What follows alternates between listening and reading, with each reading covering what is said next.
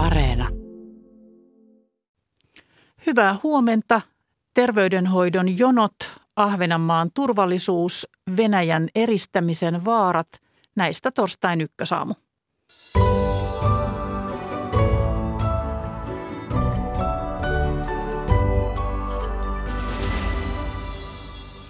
Korona kiusaa, hoitojonot venyvät ja hoitoalan palkkaneuvottelut junnaavat. Ensin vieraana perhe- ja peruspalveluministeri Aki Lindeen. Hyvää huomenta. Hyvää huomenta. Puolelta esillä Ahvenanmaan turvallisuus ja sen jälkeen summataan Suomen ja Saksan pääministeri tapaaminen. Mihin Suomen on itärajalla varauduttava ja miten Venäjän eristäminen vaikuttaa kansainväliseen yhteistyöhön? Siitä puhumme ennen yhdeksää. Ja lopuksi kuullaan vielä, kuinka Suomi on esillä brittimedioissa. Toimittajana tänään Marja Alakokko, tervetuloa Ykkösaamun seuraan.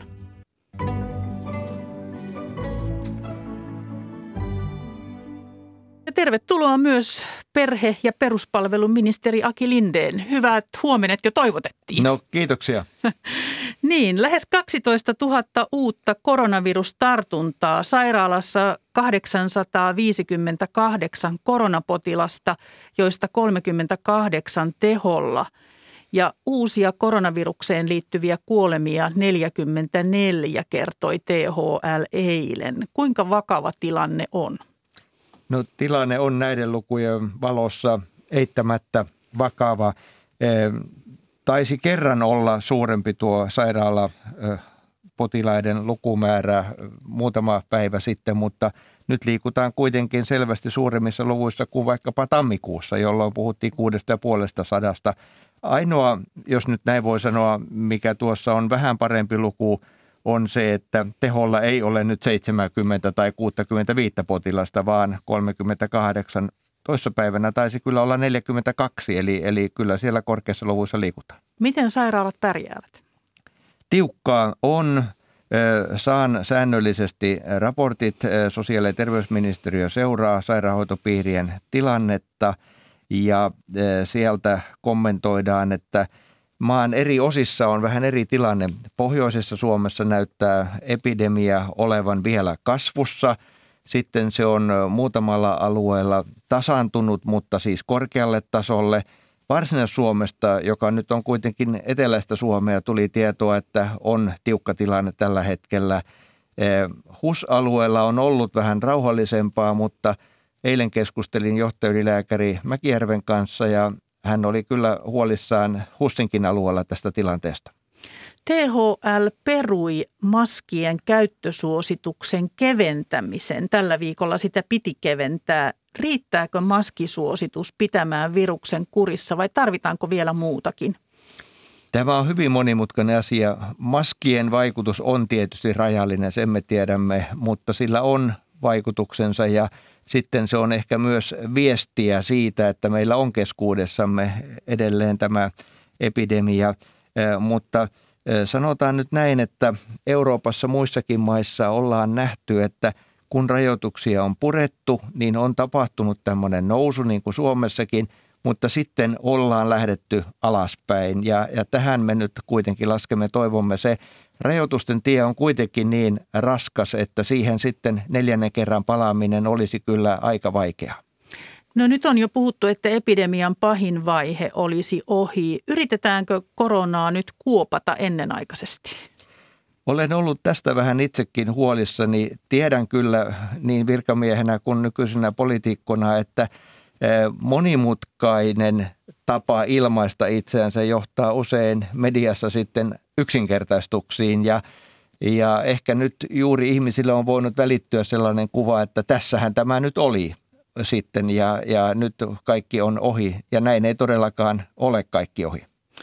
Kolmannen rokotteen on ottanut reilu 62 prosenttia väestöstä. Onko innostus rokotuksiin hiipumassa? Se on hiipunut ihan selvästi, siis dramaattisesti suorastaan. Täytyy tietysti muistaa, että nyt siinä nuoremmassa väkijoukossa on myös niitä, jotka ovat sairastaneet tämän tartunnan, jolloin kaksi rokotetta plus sairastettu korona on sama kuin kolme rokotetta, mutta kehottaisin kyllä nyt ehdottomasti kaikkia ottamaan sen kolmannen, keillä sitä ei vielä ole. Entä neljännet rokotukset, ovatko ne tarpeen? No Suomessa on niin, että meillä on asiantuntijaryhmä erikseen tätä asiaa varten. Vaikka itsellä lääkärin tausta onkin, niin en lähde niin kuin yksityiskohdittain tässä antamaan ohjeita, mutta oma mielipiteeni on se, että riskiryhmille neljäs rokotus tarvittaisiin erityisesti nyt sitten ehkäisemään esimerkiksi näitä ikääntyneiden ihmisten ennenaikaisia kuolemia. No korona nyt sitten edelleen kuormittaa sairaaloita, niin kuin kuultiin, ja hoitoon on pitkät jonot myös koronan jäljiltä. Miten nopeasti ne nyt pyrit, pyr, pystytään tässä tilanteessa purkamaan?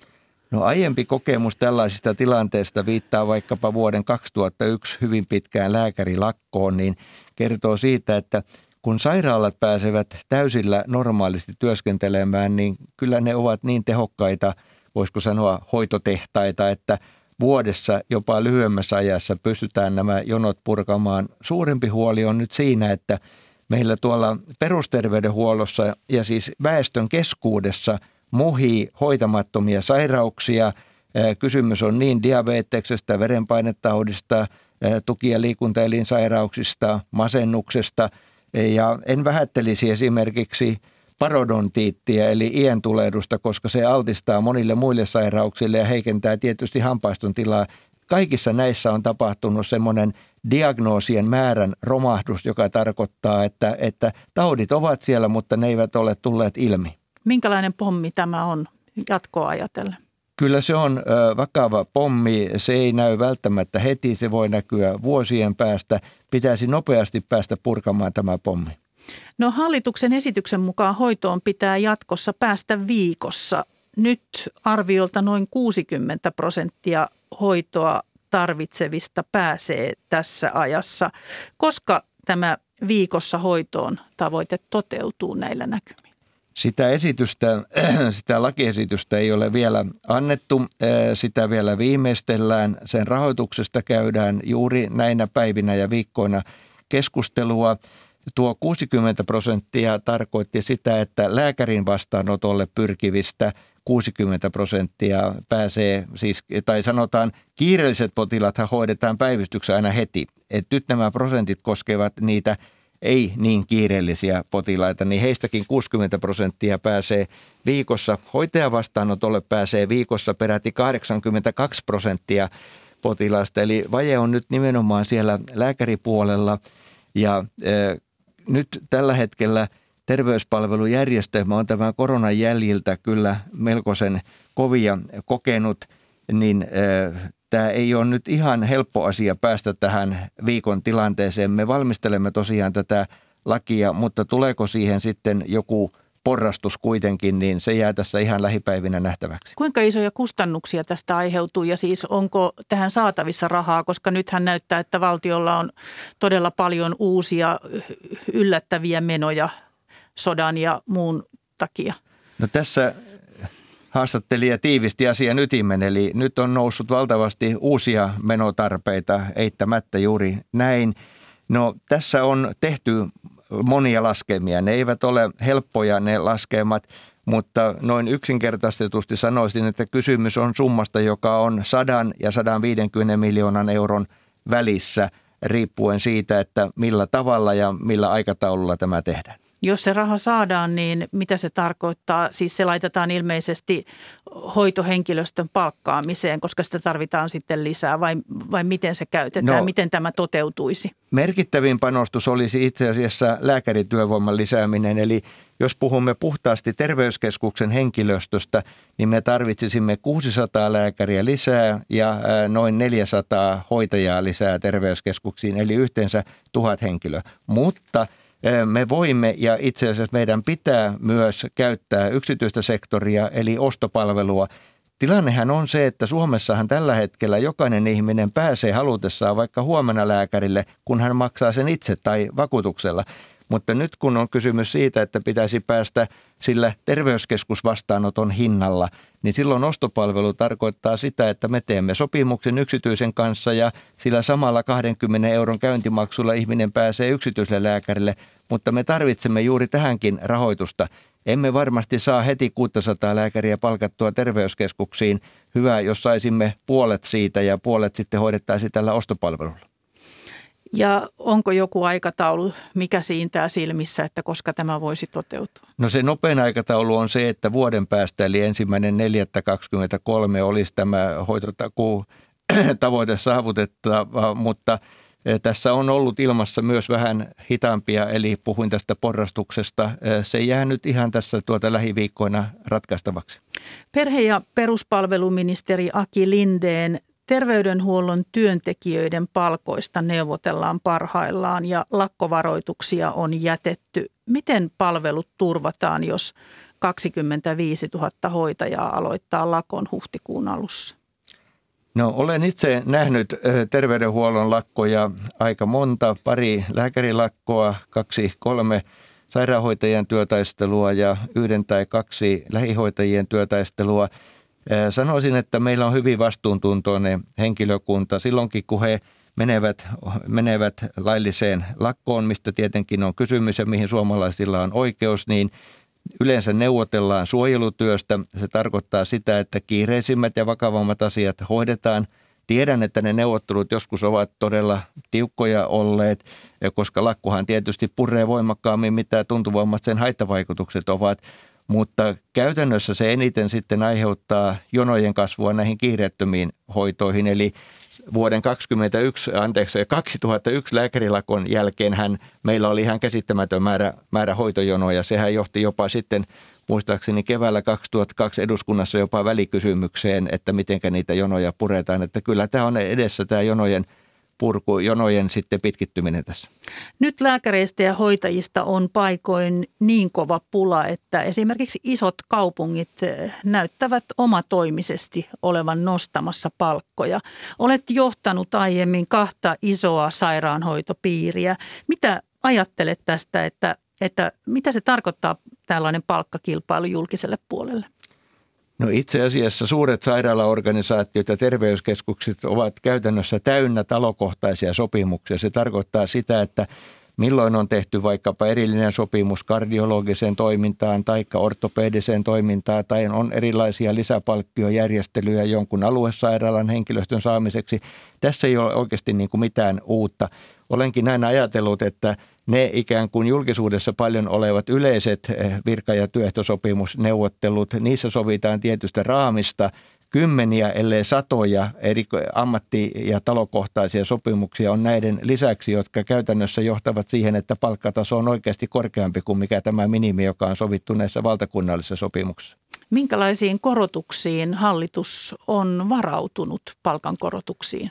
No hallituksella ei ole mitään siellä kirjoitettuna, että jonkun suuruiset palkankorotukset olisivat tulossa, mutta nyt kun siirrymme tähän hyvinvointialuejärjestelmään, siis sote myötä, niin rahoitushan tulee kokonaan sitten valtion kautta näille hyvinvointialueille.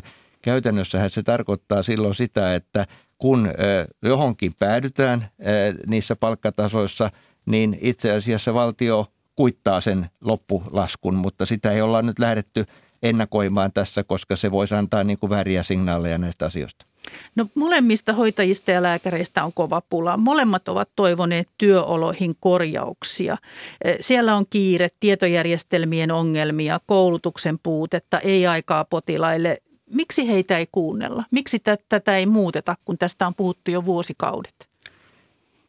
Tämä on hyvä kysymys ja osuu sillä tavalla, sanon suoraan niin kuin arkaan paikkaan, kun olen tosiaan ollut isoissa sairaalaorganisaatiossakin johtajana ja sitten kun aina kuulin jotakin eh, erityistä, niin kysyin itseltäni, että hyvänen aika, olenko johtajana sairaanhoitopiirissä, jossa esimerkiksi on tällainen tai tuollainen ongelma, koska itselläni on käsitys siitä, kuinka asiat pitäisi olla silloin, kun ne ovat hyvin – ja tietysti monessa yksikössä asiat onkin hyvin ja joissakin yksiköissä sitten siellä sairaaloiden sisällä voi olla huonommin.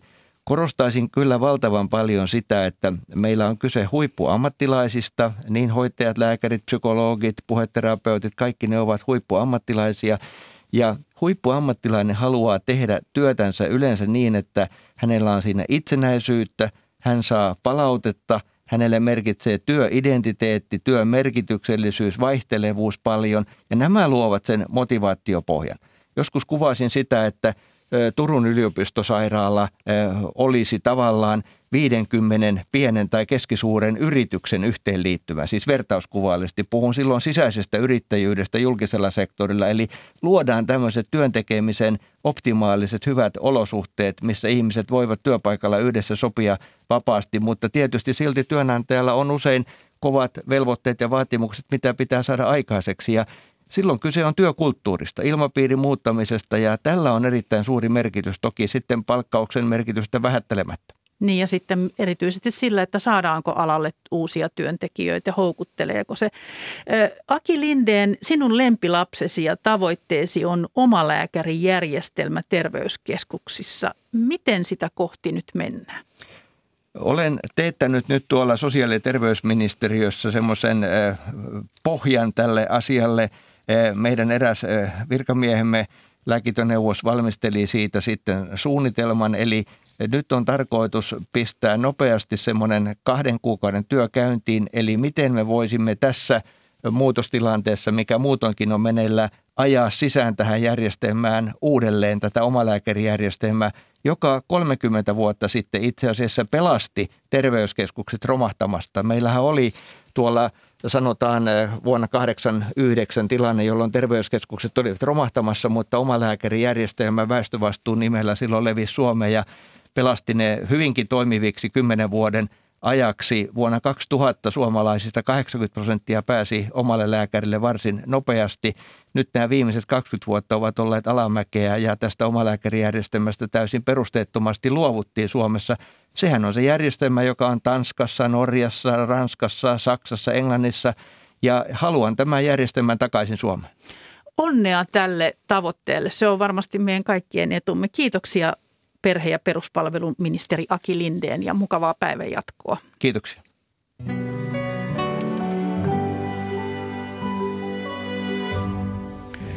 Ahvenanmaan turvallisuus, Suomen ja Saksan pääministerikeskustelut, puheyhteys Venäjään ja katsaus brittimediaan, jossa Suomi on keskeisesti esillä. Näistä ykkösaamussa ennen yhdeksää. Venäjän uhittelu ja Ruotsin valmiusjoukot Gotlannissa ovat nostaneet jälleen esiin myös Ahvenanmaan turvallisuuden ja keskeisen sijainnin Itämeren hallinnan kannalta – Politiikan toimittajamme Anniina Luotonen on Ahvenanmaalla. Hyvää huomenta sinne. Hyvää huomenta. Olet ilmeisesti Maarian Haminassa. Joo, kyllä vaan. Minkälaista keskustelua turvallisuustilanne siellä ahvenanmaalaisten keskuudessa herättää? No ahvenanmaalaiset on ihan yhtä huolissaan tästä Euroopan turvallisuustilanteesta kuin kaikki muutkin eurooppalaiset tällä hetkellä. Eli se, mitä Venäjä on tehnyt, hyökännyt Ukrainaa ja aiheuttanut epävarmuutta, se, että se on erityisen vaikeasti ennakoitava, niin kyllä se herättää epäluottamusta ja huolta myös täällä ahvenanmaalaisten keskuudessa. Se, mikä tekee Ahvenanmaasta erityisen, on juuri sen sijainti, eli nämä lukuisat saaret, ne sijaitsee hyvin keskeisellä paikalla Itämerta, keskeisten kuljetusreittien varrella. Ja historiasta tiedetään, että jos Itämerellä syntyy konflikti, niin Ahvenanmaan asema on aika haavoittuvainen – Sinänsä keskustelua ulko- ja turvallisuuspolitiikasta rajaa vähän se, että politiikka kuuluu valtion päätäntävaltaan, eli Ahvenanmaalla seurataan niitä ulko- ja turvallisuuspolitiikan linjauksia, mitä Suomessa presidentti ja hallitus tekevät. No Ahvenanmaa on puolueeton, puolueeton ja linnoittamaton alue ja se on pidettävä sodan ulkopuolella. Luotetaanko siellä, että puolueettomuutta kunnioitetaan ja että Ahvenanmaa pysyy sodan ulkopuolella, jos tilanne Itämerellä eskaloituu? Venäjän toiminta on herättänyt tosiaan tämän kysymyksen siitä, että voidaanko luottaa siihen, että Venäjä kunnioittaa sopimuksia, koska maa on nyt näin vaikeasti ennalta ennakoitavissa. Ahvenanmaalaisia on 30 000 ja heillä on varmasti jokaisella vähän oma näkemyksensä siitä, että miten puolustus parhaiten hoidetaan. Moni on edelleen hyvinkin ylpeä siitä, että Ahvenanmaalla on tämä demilitarisoitu asema, koska se on samalla esimerkki muulle maailmalle siitä, että miten tällaiset konfliktit ja ristiriitatilanteet voidaan ratkaista rauhanomaisesti on täällä keskustelu ahvenanmaalaisten kanssa ja yleistuntuma on se, että täällä muistetaan hyvin se, että Suomi huolehtii Ahvenanmaan puolustuksesta ja täällä tunnutaan kuuntelevan hyvinkin herkällä korvalla poliitikkojen vakuutteluita siitä, että on olemassa suunnitelmat siitä, että miten tämä puolustus hoidetaan, vaikka ne onkin salaisia, eli julkisesti niistä ei puhuta mitään. No erikoinen yksityiskohta Ahvenanmaan puolueettomuudessa ja aseettomuudessa on se, että sitä valvoo Maarianhaminassa sijaitseva Venäjän konsulaatti. Miten tähän Venäjän valvontaan paikalliset siellä suhtautuvat? Konsulaattiin ei täällä paikallisesti välttämättä kiinnitetä niin hirveästi huomiota, koska se toimii aika matalalla profiililla, eli ei pidä mitenkään suurta ääntä itsestään. Siellä tarjotaan myös ihan tavallisia konsulaattipalveluita. Paikalliset muistaa kyllä hyvin toisenkinlaisen ajan, eli kylmän sodan vuosikymmeninä Venäjän konsulaatin rooli täällä Maariahaminassa oli huomattavasti aktiivisempi. Historiallinen tausta tällä on siis se, että talvisodan jälkeen Suomi joutui hyväksymään sen, että Venäjä valvoo Ahvenanmaan aseettomuutta ja se sopimus on edelleen voimassa – Kävin eilen kuvaajan kanssa siellä konsulaatin edessä ja, ja siinä oli tuotu pieni määrä kynttilöitä vastalauseena Ukrainan sodalle. Suomessa keskustellaan nyt kovasti mahdollisesta NATO-jäsenyydestä. Miten Ahvenanmaan asema vaikuttaa näihin keskusteluihin vielä ihan lyhyesti tähän loppuun, Anniin? Tästä on käyty jonkin verran keskustelua. Suomessahan katsotaan, että Ahvenanmaan asema ei estä Suomen sotilaallisen yhteistyön tiivistämistä.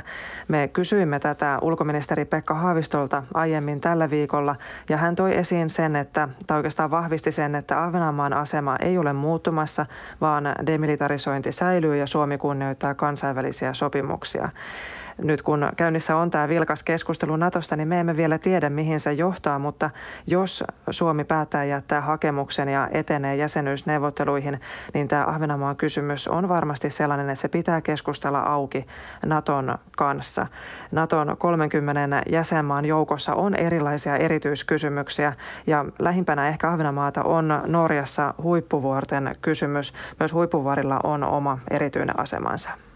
Kiitos näistä tiedoista Annina Luotonen ja mukavaa päivää sinne Maariahaminaan. Kiitos.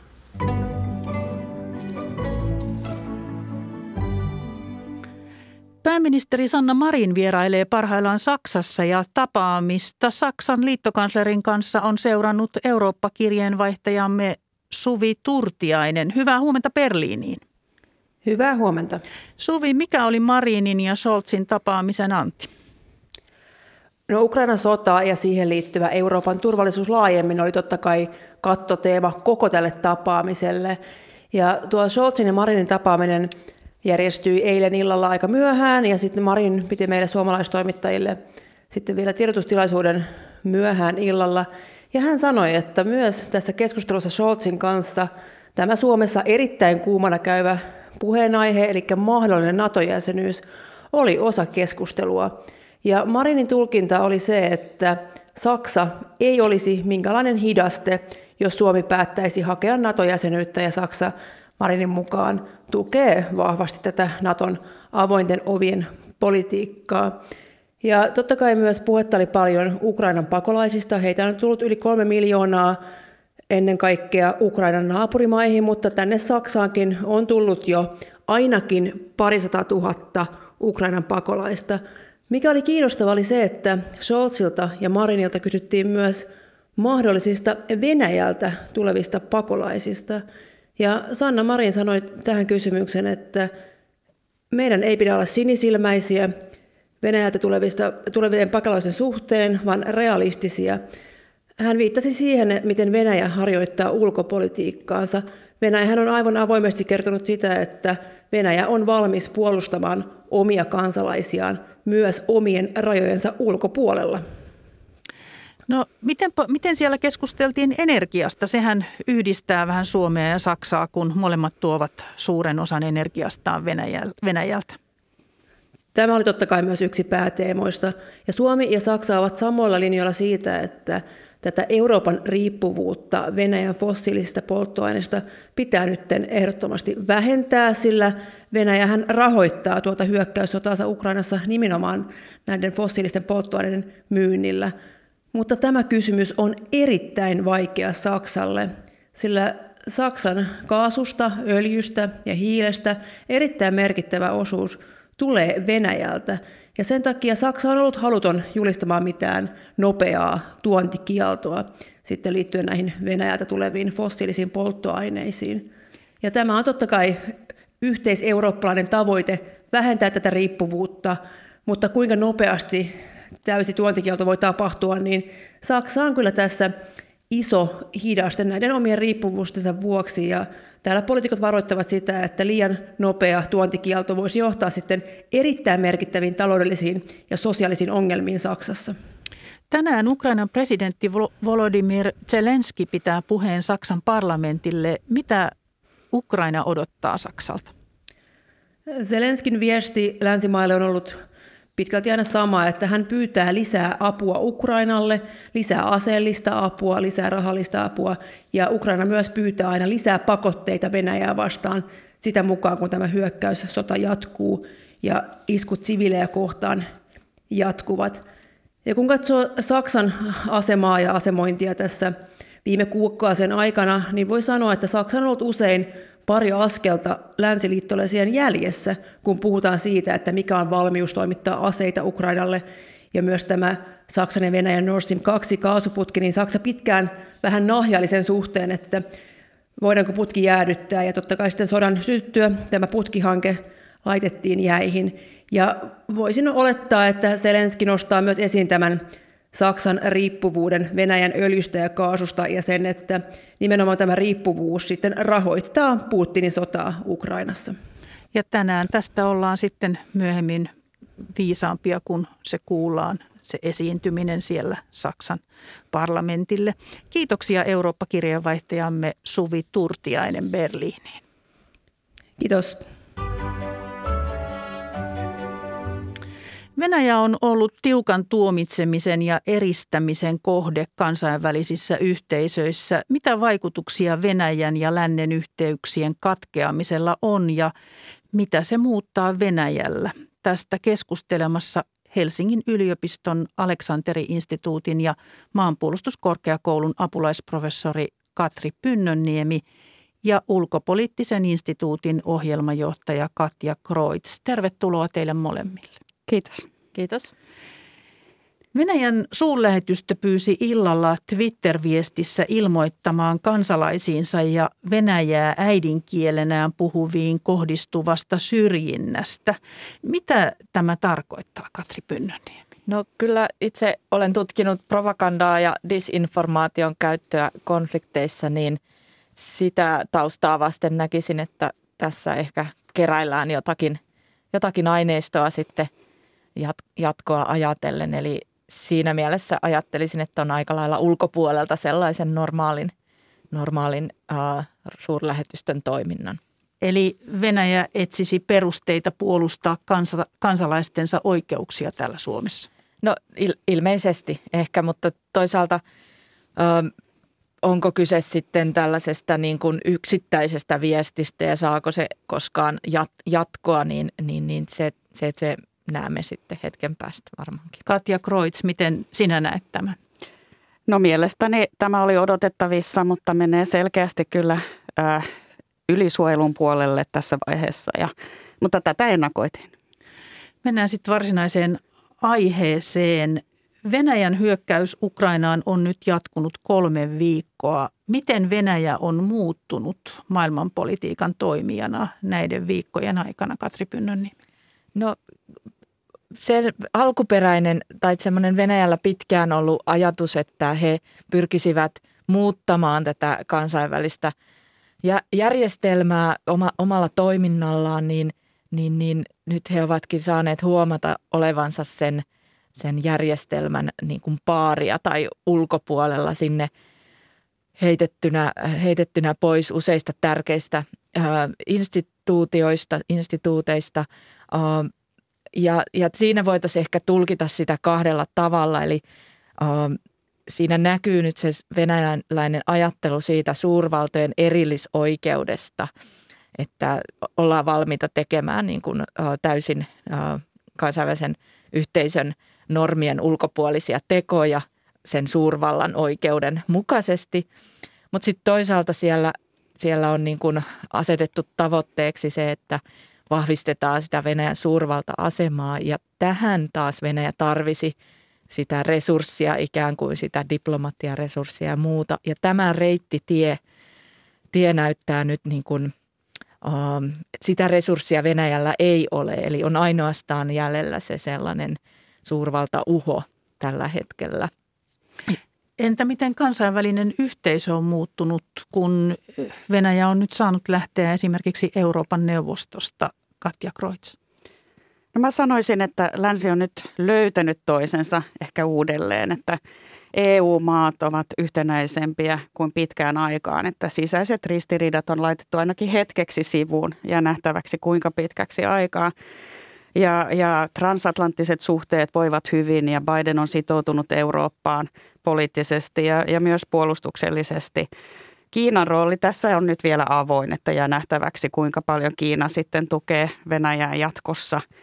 Ja kansainväliset instituutiot ö, ovat mukana tuomitsemassa Venäjän hyökkäyssotaa, mutta YK toiminta on, on kysymysmerkki. Miten näiden yhteistyökuvioiden loppuminen vaikuttaa Venäjään, kun aiemmin on ainakin näyttänyt siltä, että lännen mielipiteellä on ollut vaikutusta esimerkiksi toisinajattelijoiden tilanteeseen, esimerkiksi Navalnin tilanteeseen. Mutta nyt viime aikoina näyttää, että, että tällainen äh, Navalnikin kohdalla lopunikäinen vankeus, siitä on puhuttu ja mielivalta näyttää yleistyvän erilaisissa rangaistuksissa, niin, niin äh, miltä tämä näyttää siis, että onko, onko tämä nyt niin, että, että siellä ei tuumat välitetä yhtään? No, no kyllä se valitettavasti siltä näyttää ja oikeastaan Venäjä myös tässä omatoimisesti ikään kuin ilmoittaa, että emme halua enää, enää toimia näiden, näiden niin teidän sääntöjen mukaisesti. Ja mä näkisin, että tämä kytkeytyy nyt vahvasti Putinin henkilöön ja hänen luomaansa järjestel- poliittiseen järjestelmään, jossa, jossa hyvin ankarasti ää, tota, suljetaan tällaista demokraattista toimintaa, kansalaisyhteiskuntatoimintaa pois siitä poliittisesta tilasta, jolloin ehkä se ainoa ajatus sitten, niin kuin, että jossakin vaiheessa tulevaisuudessa mahdollisesti Venäjä voi palata – palata sitten tämmöisen yhteistyön tielle, mutta ehkä siinä olennaisinta nyt on ajatella se, että miten, miten, tossa, miten sota päättyy, miten, mitä kaikkea vielä niin kuin siihen liittyy, niin, niin, niin sen vuoksi on kovin pitkälle meneviä ajatuksia vaikea tässä vaiheessa sanoa. Haluatko jatkaa tähän? No mä sanoisin, että koen samalla tavalla kuin Katri, että Venäjä on lyönyt niin kuin hanskat tiskiin ja ei niin kuin edes yritä näytellä, että on mukana, mukana yhte, kansainvälisessä yhteistyössä. Ja tietenkin, jos mennään YK, niin se tietää huonoja aikoja turvallisuusneuvostolle.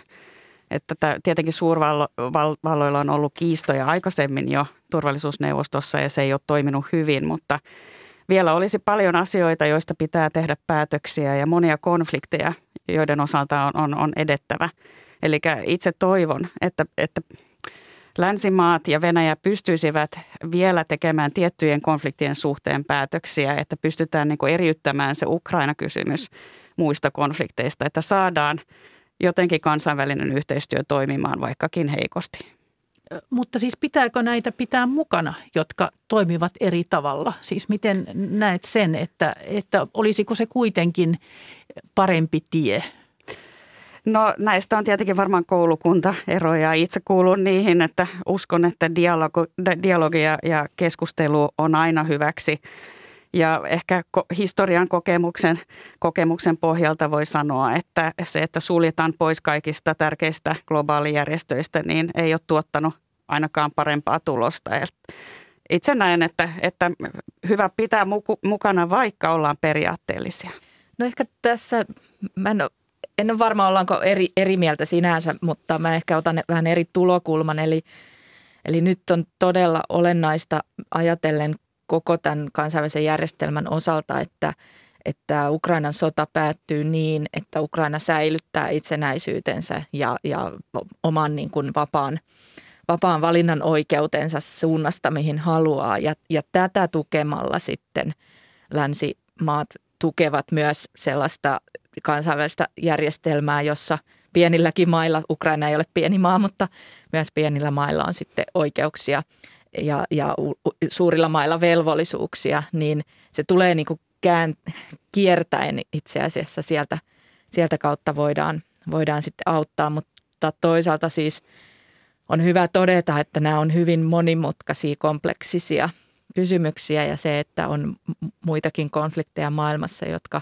jotka kaipaavat sitä, sitä huomiota ja ratkaisuja, niin on tietysti relevanttia yhtä lailla. Niin, että se on tavallaan yksi pakote, että siirretään syrjään vähän niin kuin jälkiistuntoon niin kauaksi aikaa, kunnes ymmärtää sen, mitä kansainvälinen yhteisö ajaa.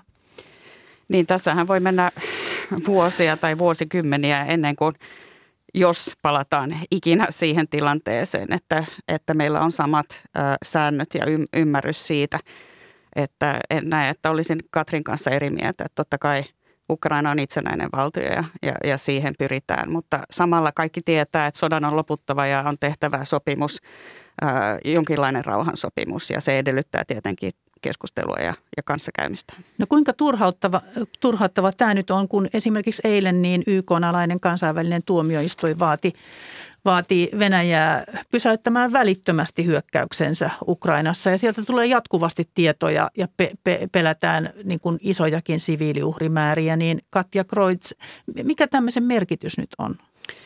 No tämä kansainvälisen tuomioistuimen antama eilinen päätös niin todellakin on huoltaa Ukrainan argumentointia ja Ukrainan asiaa. Ja, ja kaikki ymmärrämme, että se ei paranna todellakaan siviilien asemaa tällä hetkellä Ukrainassa sodassa. Ei, ei liennytä kärsimystä.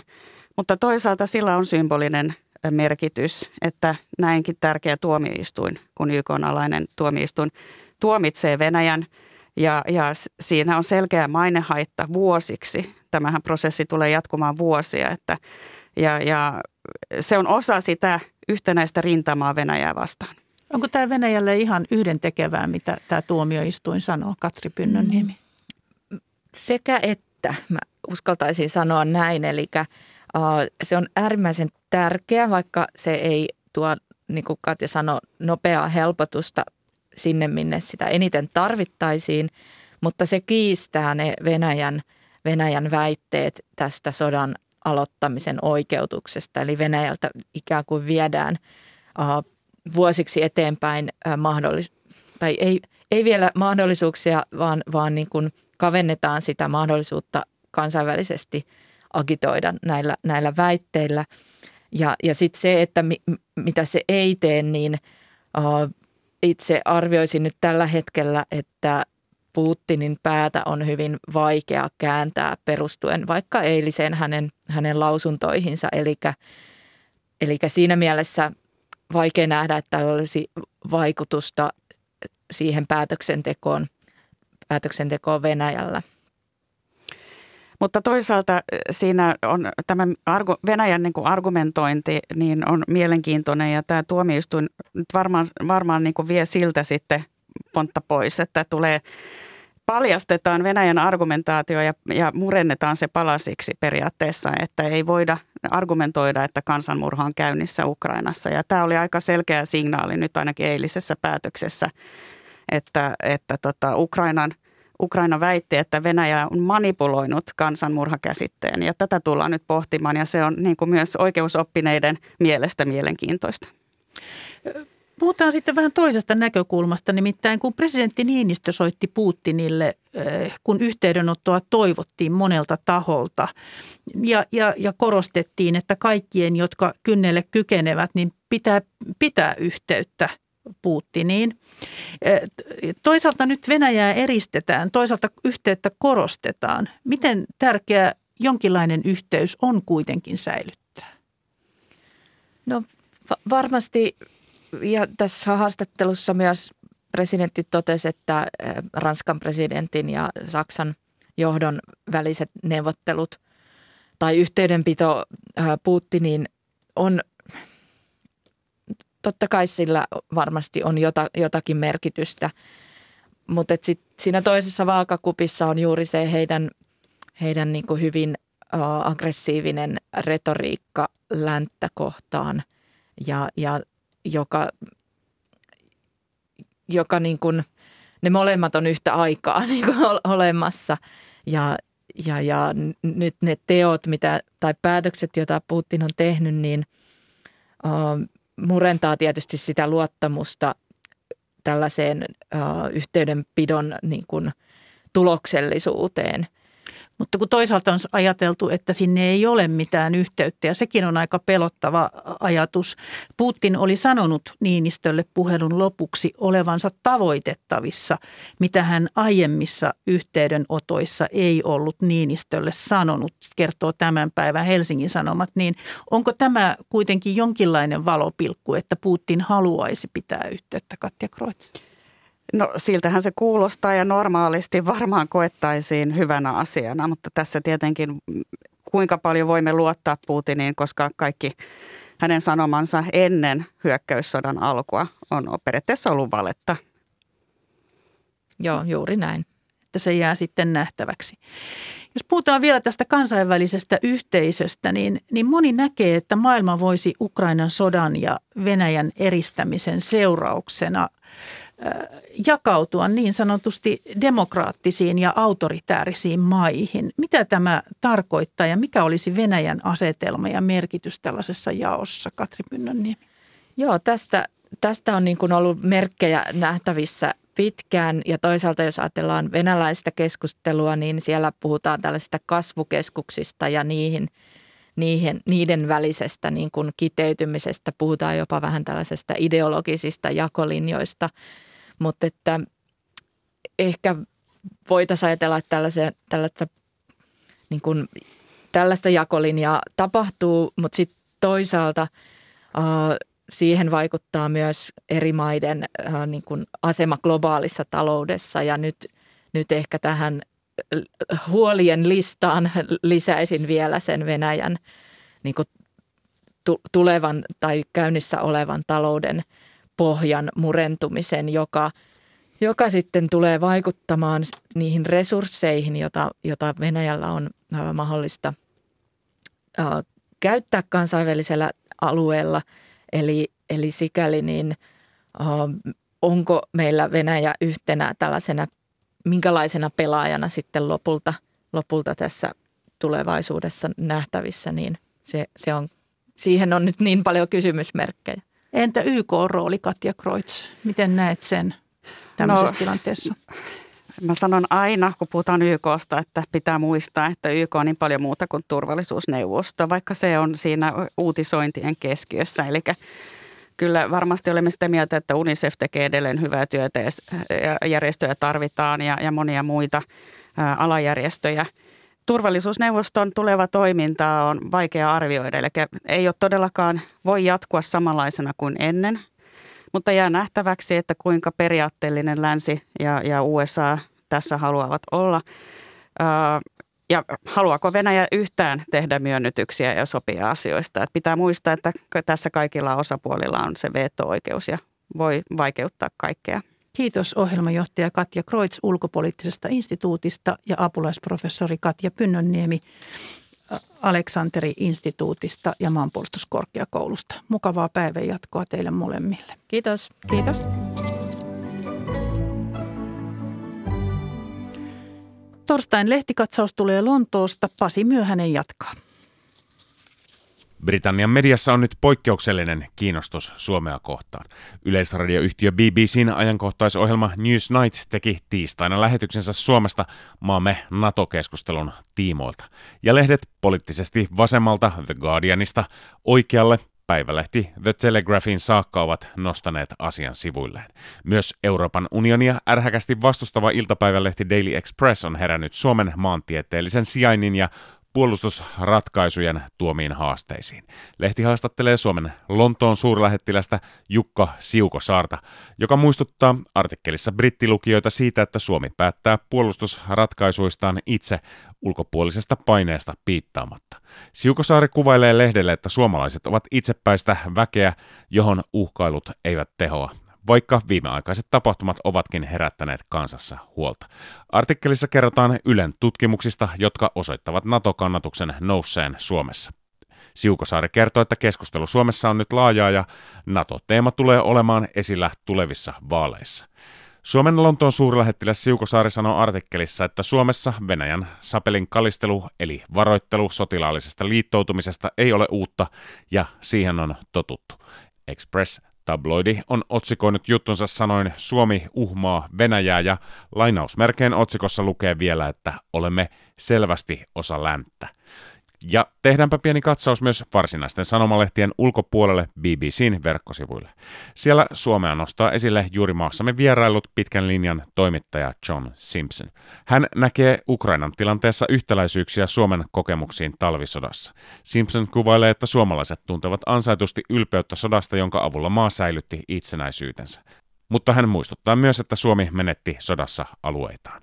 Simpson katsoo, että Ukrainalla voi olla edessään samanlainen tie – hän aisti, että Venäjän presidentti Vladimir Putin etsi nyt keinoja kasvojensa säilyttämiseen epäonnistuneen hyökkäyksen jälkeen, ja että kaikkein tärkeintä Putinille on se, että hän voi esiintyä voittajana.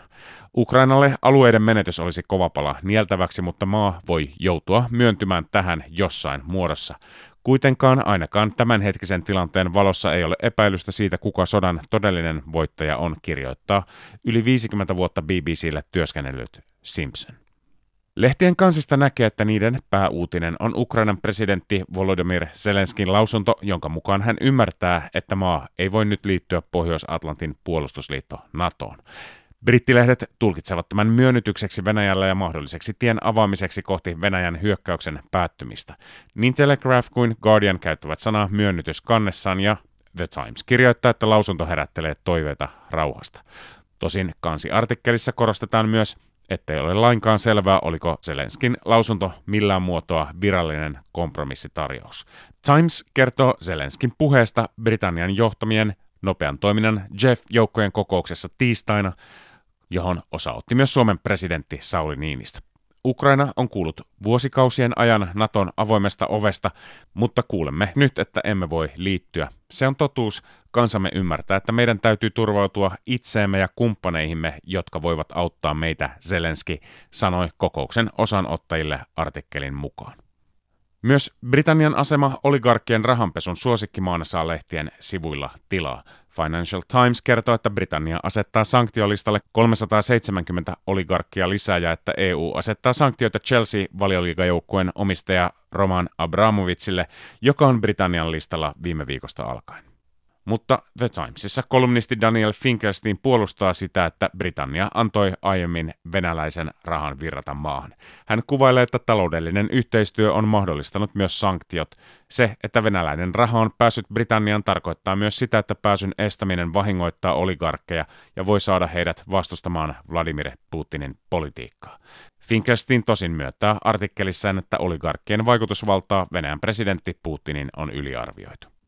The Timesissa kerrotaan myös siitä, että Britannian pääministeri Boris Johnson matkusti keskiviikkona Saudi-Arabian tavoitteena saada maa tuottamaan lisää öljyä tilanteessa, jossa sen saanti hankaloituu Venäjän sanktioiden vuoksi. Johnson kehuu maata avainpartneriksi Vladimir Putinin vastustuksessa, mutta artikkeli muistuttaa, että pääministeri saa matkastaan myös kritiikkiä. Vierailu tapahtuu vain päiviä sen jälkeen, kun Saudi-Arabia teloitti 81 vankia ja myös osa Johnsonin oman konservatiivipuolueen kansanedustajista on tuominnut teon jyrkästi. Johnson puolusti matkansa sanoen, että tavoitteena on luoda mahdollisimman laaja koalitio Venäjää vastaan. Noin Pasi Myöhänen Lontoosta. Ja lähetys on lopuillaan ja tätä ovat kanssani tehneet Maria Skara, Anna Nevalainen, Veikko Eromäki, tuottaja Hanna Juuti, äänitarkkailija Pasi Ilkka ja nyt kanssani on Yle Radio 1 kuuluttaja Juha Salomaa. Tervehdys. Tervehdys. Kerroppas vähän, mitä on tulossa. Ukrainaan liittyvä Politiikkaradio 13. Siellä on kahdeksan vuotta Ukrainassa toimittajana ollut Niina Järvenkylä vieraana Politiikkaradiossa. Sitten illalla konsertti ja Tapiola Sinfoniettan konsertissa kuullaan jälleen yksi suomalainen kantaesitys Sebastian Fagerlundin kamarisinfonia. Lisäksi kitarakonsertto myös Fagerlundilta, jonka solistina Ismo Eskelinen. Konsertti alkaa tuttuun tapaan 19 uutisten jälkeen. Muistojen Boulevardilla käydään palokunnan iltamissa. Oho, sehän kuulostaa hauskalta. Kiitos Juha Salomaa näistä ja kiitos kuulijoille seurasta ja oikein aurinkoista torstaipäivää.